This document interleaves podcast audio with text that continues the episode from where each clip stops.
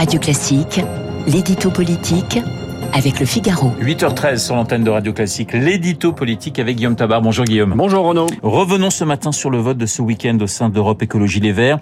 La motion de l'élu du Pas-de-Calais, Marine Tondelier, est arrivée largement en tête. Que signifie ce résultat? Eh bien, écoutez, si on veut le résumer d'une phrase, les militants écologistes ont dit ni Jadot ni Rousseau. Alors, on est chez les Verts, hein, donc on ne commence pas par élire un patron, on commence par voter pour des motions.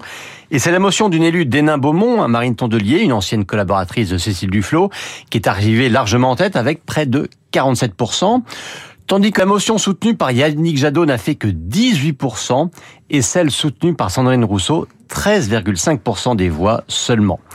Et c'est intéressant parce que Jadot, c'est quand même celui qui était le candidat des Verts à la présidentielle il y a huit mois, et que Rousseau, eh bien, c'est l'invité permanente de toutes les émissions de radio et de télé.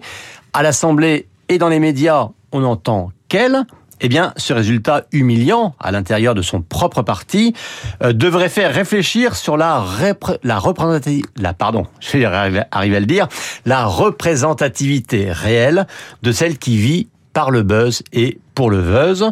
Les réseaux sociaux sont une chose, mais les réseaux militants en sont une autre. Qu'est-ce que ce vote, Guillaume, nous dit du parti écologiste lui-même?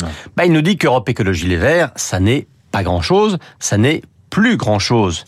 Certes, tous les partis traversent une crise de l'engagement.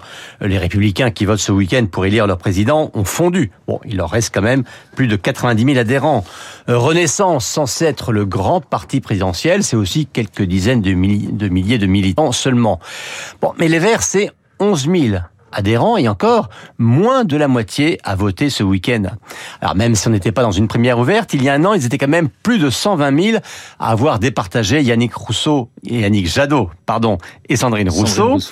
Euh, le Parti écologiste, c'est donc une coquille presque vide, ce qui est un monde hein, pour un courant qui prétend s'identifier à la grande cause nationale et même à la grande cause mondiale. Clairement, en tout cas, EELV n'est pas du tout reconnu comme étant l'outil politique indispensable à la transition écologique.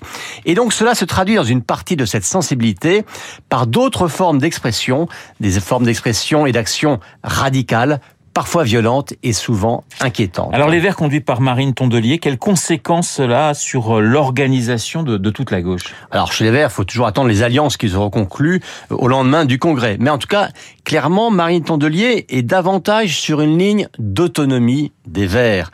Euh, ça veut dire, ça ne veut pas dire que LV va quitter la NUPES, mais ça veut dire que le parti écolo va résister à la stratégie mélanchoniste d'absorption progressive de toute la gauche.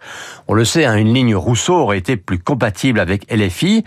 Là, on peut imaginer que la future patronne des Verts va plaider pour une liste propre aux européennes, euh, plutôt que pour une liste unique de toute la gauche.